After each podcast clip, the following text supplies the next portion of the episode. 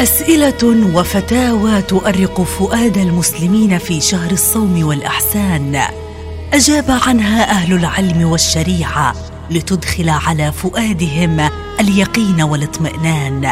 وبين الجواز والنهي والمكروه والمستحب سنقدم لكم قطوفا من الفتاوى الدينية في برنامجكم الرمضاني فتاوى رمضانية. مع فضيلة الشيخ ياسين أبو خصوان إذا طهرت المرأة بعد الفجر مباشرة هل تمسك وتصوم هذا اليوم ويكون لها أم عليها قضاء ذلك اليوم؟ أجاب على هذا السؤال فضيلة الشيخ لؤي الشربجي بالآتي.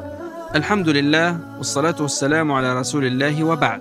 إذا طهرت المرأة من حيضتها بعد الفجر فإنها تغتسل وتصلي ولا يلزمها الإمساك. لأن صومها بطل بالحيض وقت الإمساك وعليها قضاء هذا اليوم والله أعلم.